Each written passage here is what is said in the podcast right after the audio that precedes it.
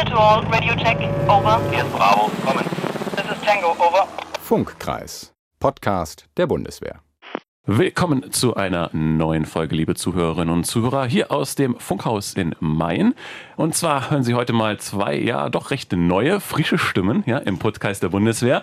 Die eine, die gehört zu mir, vielleicht ab und zu schon mal gehört worden, Oberfeldwebel Patrick Müller, mein Name. Und ich habe Gesellschaft heute von Genau, von mir. Melina Hannig, Oberleutnant Melina Hannig, zum ersten Mal dabei tatsächlich. Richtig. Und warum sitzt die gute Melina hier? Ja, weil wir beide haben heute ein sehr interessantes Thema. Wir beschäftigen uns nämlich mit der Aussetzung der Wehrpflicht. Das ist heute unser großes Hauptthema, unser Schwerpunkt. Ja, Wehrpflicht der Bundeswehr. Was können wir dazu sagen? Also ich bin damals noch über die Wehrpflicht wirklich zur Bundeswehr gekommen. Du als Frau hingegen hattest ja die Wahl, ob du zur Bundeswehr möchtest oder nicht. Genau, richtig. Ich bin freiwillig reingekommen.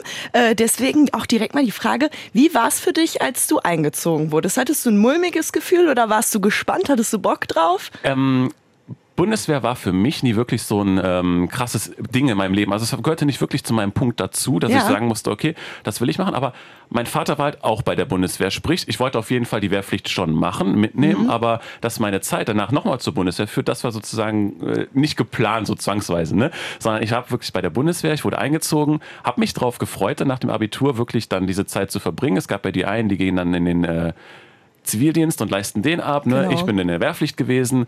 Ähm, man hat super coole Leute kennengelernt in der äh, Grundausbildung und auch in der Zeit danach. Mm, Ich weiß nicht, ich kann jetzt nur für mich ja sprechen. Ich war somit das letzte Quartal, was wirklich eingezogen worden ist. Es war Oktober 2010. Und ähm, ich habe dann auch noch verlängert. Das heißt, insgesamt habe ich dann diesen freiwilligen Wehrdienst mitgenommen auf 23 Monate, weil es mir wirklich so gut gefallen hat. Und ich dann halt wirklich meine Anschlussverwendung auch bei der Bundeswehr suchen wollte. Sollte dann bei mir persönlich jetzt in Richtung Pilot oder Fluglotse gehen, ist dann leider gescheitert, aber trotzdem finde ich, dass man musste eigentlich gar kein mulmiges Gefühl haben, zur Bundeswehr zu kommen. Es war einfach eine weitere äh, Erfahrung, die mich halt in meinem Leben erwartet hat. Und äh, jetzt aber zu dir. Warum hast du dich entschieden, zur Bundeswehr zu kommen und wann vielleicht? Ähm, wann tatsächlich erst so während der Abi-Phase und warum auch relativ spontan, muss ich sagen. Also ich hatte die Bundeswehr auch so als Arbeitgeber äh, gar nicht auf dem Schirm. Bei mir gab es äh, irgendwie wenig Leute, die in meinem Umfeld zur Bundeswehr gegangen sind oder schon da waren. Also es war in, so, in unserem Kosmos irgendwie gar nicht vorhanden. Ähm, ja, und dann war mal dieser eine OSG da und der hat uns davon erzählt und dann dachte ich, oh, das hört sich alles relativ spannend an. Hab mir dann eine Freundin geschnappt. Wir sind dann zum äh, Karrierecenter nach äh, Recklinghausen gefahren ähm, ja, und haben dann da unsere Bewerbung abgegeben, wurden nach Köln eingeladen und ich glaube, das hat so ein bisschen den Stein ins Rollen gebracht. Also die ganzen Leute, die man kennengelernt hat, dann auch, als man sich entschieden hat, äh, ja, bei der Bundeswehr anzufangen, so die ersten Tage während des OALs, also während der Grundausbildung quasi. Ähm, ja, und dann hatte ich ja noch sechs Monate die Chance zu sagen, ah, vielleicht ist es doch nichts für mich, war aber nicht eine Sekunde eine Option und dann äh, habe ich ja quasi die Offizierlaufbahn auch nach sechs Monaten noch weiter fortgeführt. Okay, du bist also sofort in der Offizierslaufbahn zur Bundeswehr gekommen. Genau, Das war richtig. der Unterschied bei mir. Ich sozusagen war ja äh, jahrelang in der Mannschafterlaufbahn, habe die ja sozusagen mitgemacht, bin auch dann ja danach noch kurz aus der Bundeswehr ausgeschieden, habe dann weiterhin in der Mannschaftslaufbahn als Reservedienstleister sozusagen meine Tätigkeiten fortgeführt und ähm, bin dann ja letztendlich wieder in der Feldwebelaufbahn in der Bundeswehr dann angekommen, nachdem ich dann festgestellt habe, ziviles Studium ist es halt nicht so. Ne? Mhm. Ähm, für dich Studium war aber direkt die Option, war auch ein Ziel für dich bei, bei der Bundeswehr. Äh, nee, tatsächlich auch nicht. Also ich hätte wahrscheinlich im Zivilen auch studiert, irgendwie, weil das so in meinem Kopf verankert war, oh, nach dem Abi muss ich ein Studium machen. Ähm, ich hätte es nicht gebraucht. Also wäre es in der Offizierlaufbahn nicht vorgesehen gewesen, das Studium, äh, wäre ich auch völlig d'accord gegangen, äh, einfach äh, so die, die Grundausbildung und den Sprachenlehrgang etc. mitzunehmen.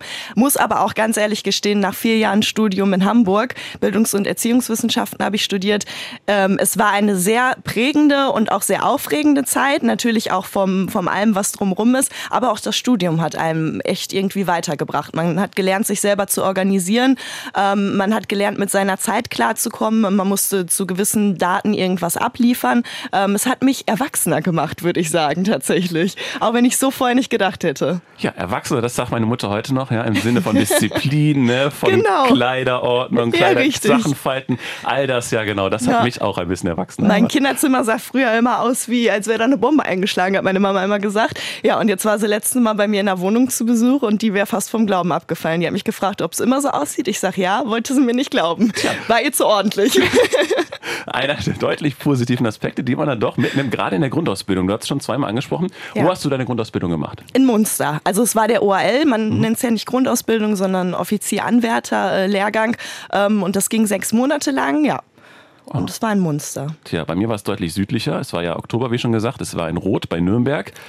Ja, die drei Monate. Es ging dann natürlich Richtung Dezember, auch deutlich mehr Richtung Schneefall. Dann Biwak draußen. Ja, 50, 60 Zentimeter schon mal in der Nacht gefallen. So. Das ist direkt gefühlt. das Härteste mitgenommen. Quasi deine war quasi die härteste. Ja, nee, also schwierig. Es gibt immer die Diskussion. Wenn man so beim, so beim Rauchen zum Beispiel steht oder ansonsten im, im Kameradenkreis, ist es halt wirklich so, kommt häufig Diskussion auf, äh, wer hat denn jetzt die härteste Ager gehabt, ne? Ich weiß nicht genau, wie es bei Ihnen, liebe Zuhörerinnen, war, wenn Sie halt die Grundausbildung mitgemacht haben damals. Aber weiß nicht. So richtig, also ich würde sagen, sie war nicht die härteste, es war schon hart, aber es war auch doch ein Erlebnis, was einen prägt. ne? Man ist halt jetzt deutlich äh, vorbereiteter. Also wenn ich auf den Weihnachtsmarkt gehe, dann rechne ich jetzt mit Schnee, ne? dann bin ich besser gekleidet als sonst was vielleicht. Aber es ist halt wirklich so, nee, ich würde sagen nicht, also ich bin keiner, der dann prahlt, nee, ich hätte die härteste Ager gehabt. Nee, das Nee, nee, nicht. da, so bin ich tatsächlich auch nicht. Und ich muss auch, glaube ich, sagen, wenn man in so eine AGA kommt, dann hatte man ja vorher nicht viele Berührungspunkte mit der Bundeswehr. Und ich glaube, wenn dann wirklich irgendwie 60 Zentimeter Neuschnee und ab ins Biwak und der erste Eingewöhnungsmarsch, da ist alles erstmal hart, glaube ich. Also ich kann mir vorstellen, wenn ich jetzt nochmal in meine Grundausbildung oder in den OAL zurückversetzt werde, dass ich viele Sachen gar nicht mehr für so anstrengend empfinde, wie ich sie vielleicht am Anfang noch äh, empfunden habe. Ich finde auch gerade das Thema Kameradschaft, wo du den Einwöhnungsmarsch genommen hast, das ist auch so ein Element, was man wirklich in der Grundausbildung noch am stärksten bei der Bundeswehr mitnimmt. Was man dann gerne natürlich hätte, dass es in der Stammeinheit auch genauso ist. Wenn wir ehrlich sind, bröckelt es in manchen Stammeinheiten so, dass es halt nicht ganz so toll ist, ne, beziehungsweise dass es da Abstriche gibt. Aber letztendlich Kameradschaft wirklich wird gelebt in der Grundausbildung. Bei mir zumindest war das so der Fall. Ja, definitiv. Also auch ich als Frau ähm, bin in die Bundeswehr gekommen und man kennt ja so den, den klassischen, die Frauen sind nicht stark genug und so weiter. Wir haben immer ähm, positives äh, Feedback von Kameraden erhalten. Da war nicht einer, der ähm, irgendwie sich darüber lustig gemacht hat, wenn eine Frau mal einen Rucksack abgeben musste oder andersrum, wenn auch mal irgendwie ein Mann Rucksack abgeben musste, sondern es waren alle immer sehr hilfsbereit, ähm, haben sich unterstützt und ja, ich würde sagen, äh, da das war auch mit einer der Punkte, warum ich dann letztendlich bei der Bundeswehr geblieben bin. Du hattest also, es klingt so gemischte Kompanien. Ja, definitiv. Okay, weil bei mir zum Beispiel war es so, da gab es noch nicht so viele Frauen bei der Bundeswehr, da hat man sich, da gab es eine extra Frauenkompanie. Ah. Und das wiederum hat dann natürlich für die männlichen Kameraden so einen anderen Einblick äh, gegeben. Also man dachte halt so, werden die jetzt, wie du sagst, vielleicht ein bisschen sanfter behandelt Mhm. oder sowas, was ja eigentlich da nicht sein kann, weil im Ernstfall muss ja dann doch jeder voll belastbar sein und Ganz jeder sich genau. auf den anderen verlassen können. Ja. Äh, mittlerweile finde ich sehr gut, dass die Kompanien zusammengeführt worden sind, dass wirklich man das miteinander lernt, dass das wirklich alle Leute ähm, auch denselben Standard dann letztendlich haben sollten, wenn sie die Grundausbildung verlassen. Wir hatten ja vorhin Kameradschaft angesprochen, auch in diesen Tagen. Kurzer Schwenk, sehr wichtig Kameradschaft. Ihr ähm, gerade in dem Sinne der Umweltkatastrophen, die gerade ganz im Westen Deutschlands oder im Süden Deutschlands jetzt herrschen, ähm, da finde ich, wird auch wieder dieser Zusammenhalt zwischen Menschen und gerade vielleicht auch Menschen, die damals die Wehrpflicht noch mitgenommen haben, dann bewusst, wie viele Menschen so wirklich dann ihr, ihr Wissen und ihr, ihren Ansporn von damals wiederfinden und dann sagen, ey, wir müssen dahin, wir müssen helfen, wir müssen diesen Menschen, die gerade nichts haben, außer der Hilfe von anderen Menschen, wirklich da sein und für die was tun. Ja, die Solidarität momentan, die, also damit habe ich tatsächlich nicht gerechnet. In der Corona-Pandemie gab es ja immer mal Stellen, wo man irgendwie dachte, okay, die Gesellschaft, die zerreißt sich gerade äh, gegenseitig Ja. und es gibt irgendwie nur Streit und Hass und äh, ja, und deswegen habe ich tatsächlich nicht mit so viel Hilfe gerechnet in, in den Zeiten von Hochwasser. Da hatte ich am Wochenende auch eine Diskussion drüber mit einem äh, Kumpel.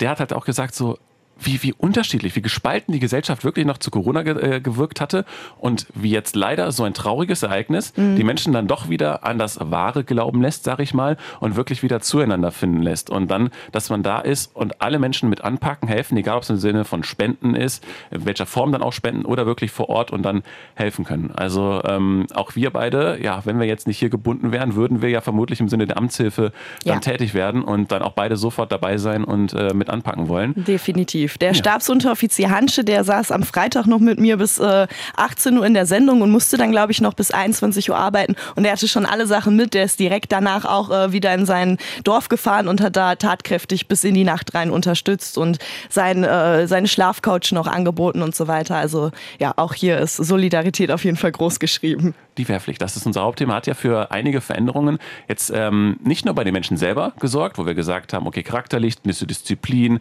der Zusammenhalt und so weiter, ähm, sondern hat ja auch dafür gesorgt, dass ähm, ja, Menschen zur Bundeswehr gefunden haben, die vielleicht vorher gar keine Berührungspunkte mit der Bundeswehr hatten. Ne? Mhm. Ich jetzt als Beispiel. Wie ist das mit den Menschen, die dann zur Bundeswehr? Das sind ja wirklich nur noch die Menschen, die Bundeswehr mit auf ihrem Lebensplan, sag ich mal, haben. Ne? Ja. Die es dann entscheiden, das für ein paar Jahre zu machen. Ähm, Wann genau wurde die Wehrpflicht nochmal ausgesetzt?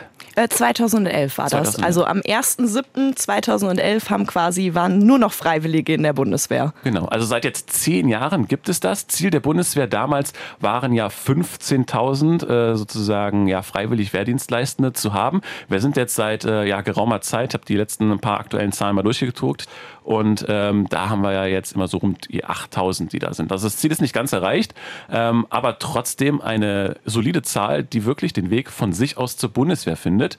Ähm, Oberleutnant Milinanich, du bist ja die perfekte Ansprechpartnerin sozusagen für dieses Thema Wehrpflicht, denn du hast für Radio Ananach und damit die Kameraden in den Einsätzen ja eine Beitragsreihe gemacht ähm, zum Thema Wehrpflicht bzw. deren mhm. Aussetzung.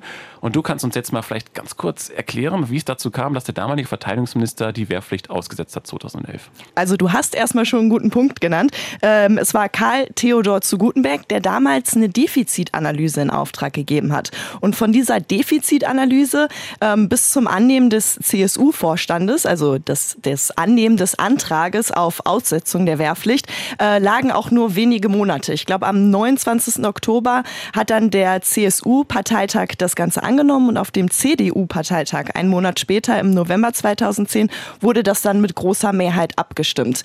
Ganz interessant fand ich allerdings, dass bereits das äh, Weißbuch der Bundesregierung 7374 darauf hingewiesen hat, dass eine Freiwilligenarmee, wie wir sie ja heute sind, perspektivisch zu schaffen sein könnte.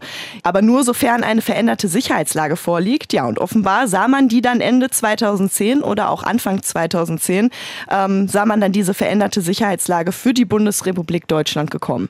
Okay, und dann gingen ja sozusagen die Wege weiter. Sprich, nach den Parteitagen war es ja so, dass es dann irgendwann vom Bundestag verabschiedet worden mhm. ist. Ich glaube, es war März 2011 und dann letztendlich, wie wir am Anfang gesagt haben, zum 1. Juli 2011 ist dann die Wehrpflicht ausgesetzt worden. Haben wir denn noch andere Länder, vielleicht innerhalb der äh, Europäischen Union, ähm, die auch sozusagen ja keine Wehrpflicht mehr haben oder auch sich alternative Wege gesucht haben, Menschen für das Militär zu gewinnen? Interessant ist, wenn wir uns mal die EU-Mitglieder angucken und da haben sechs Staaten plus Dänemark von 27 Staaten heute noch die Wehrpflicht. Diese sechs Staaten sind Estland, Litauen. Litauen hat die wieder eingeführt seit 2015. Mhm. Norwegen ähm, seit 2015 auch für Frauen eingeführt, also im Gegensatz zu uns auch für das weibliche Geschlecht. Griechenland, Türkei, Dänemark mit einer Sonderform und Schweden, das die Wehrpflicht seit 2017, 2018 ebenfalls wieder eingeführt hat, auch für Männer und für Frauen. Also sehr skandinavisch und baltisch geprägt, die Länder, die sich jetzt dafür noch äh, entschieden haben, eine Wehrpflicht ja zu behalten oder doch wieder einzuführen. Sowohl für Männer als für Frauen, hast du ja gesagt. In Deutschland, ähm, wenn wir zurückblicken, ähm, wie viele Menschen haben denn da überhaupt diese Wehrpflicht sozusagen teilgenommen, beziehungsweise wurden zur Wehrpflicht eingezogen, besser gesagt? Also es waren über acht Millionen Soldaten und im Vergleich, es gibt ja auch noch den, oder es gab ja auch noch den Zivildienst, ähm, da waren es drei Millionen Leute. Also elf Millionen Menschen insgesamt. 8 Millionen davon in der Wehrpflicht. Jetzt ist natürlich eine interessante Zahl. Ich glaube, in unseren Recherchen haben wir dann keine Lösung für gefunden. Aber es wäre ja irgendwie interessant gewesen, wie viele letztendlich wirklich dann noch bei der Bundeswehr hängen geblieben sind. Ne? Ja, das stimmt. Das würde mich tatsächlich auch interessieren. Tja. Oder wie viele auch wieder zurückgekommen sind. Du hast ja auch gesagt, du warst kurzzeitig mal Richtig. im zivilen Leben unterwegs. Ähm, ich bin mir auch ziemlich sicher, hättest du vorher die Wehrpflicht nicht mitgenommen, wärst du vielleicht gar nicht auf die Idee gekommen, dann noch zur Bundeswehr zu gehen. Das würde mich tatsächlich auch interessieren, ja. ja. Diese Frage, liebe Zuhörerinnen und Zuhörer, können wir Ihnen leider leider nicht beantworten. Was wir Ihnen allerdings sagen können, ist, und zwar, falls Sie jetzt gerade zum Beispiel Abitur beendet haben oder ja noch nicht genau wissen, was Sie jetzt machen sollen, Bundeswehr sollte vielleicht eine Option sein. Schauen Sie rein. Sechs Monate Widerrufsrecht gibt es. Mhm. Also falls es Ihnen nicht zusagt, können Sie die Bundeswehr dann auch immer noch verlassen innerhalb der ersten sechs Monate. Genau, wir hätten noch dein Jahr für Deutschland. Äh, also auch im, im Sinne von Hochwasser etc. für den Heimatschutz bewerben, mhm. wäre auch eine Idee.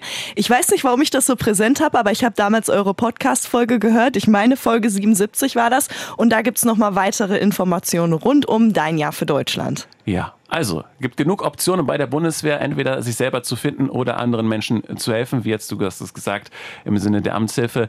Wir beide sind durch für heute und damit meldet sich Oberleutnant Melina Hannig, melde mich ab. Ja, und ich, der Oberfeldwebel Patrick Müller, tue es ihr gleich.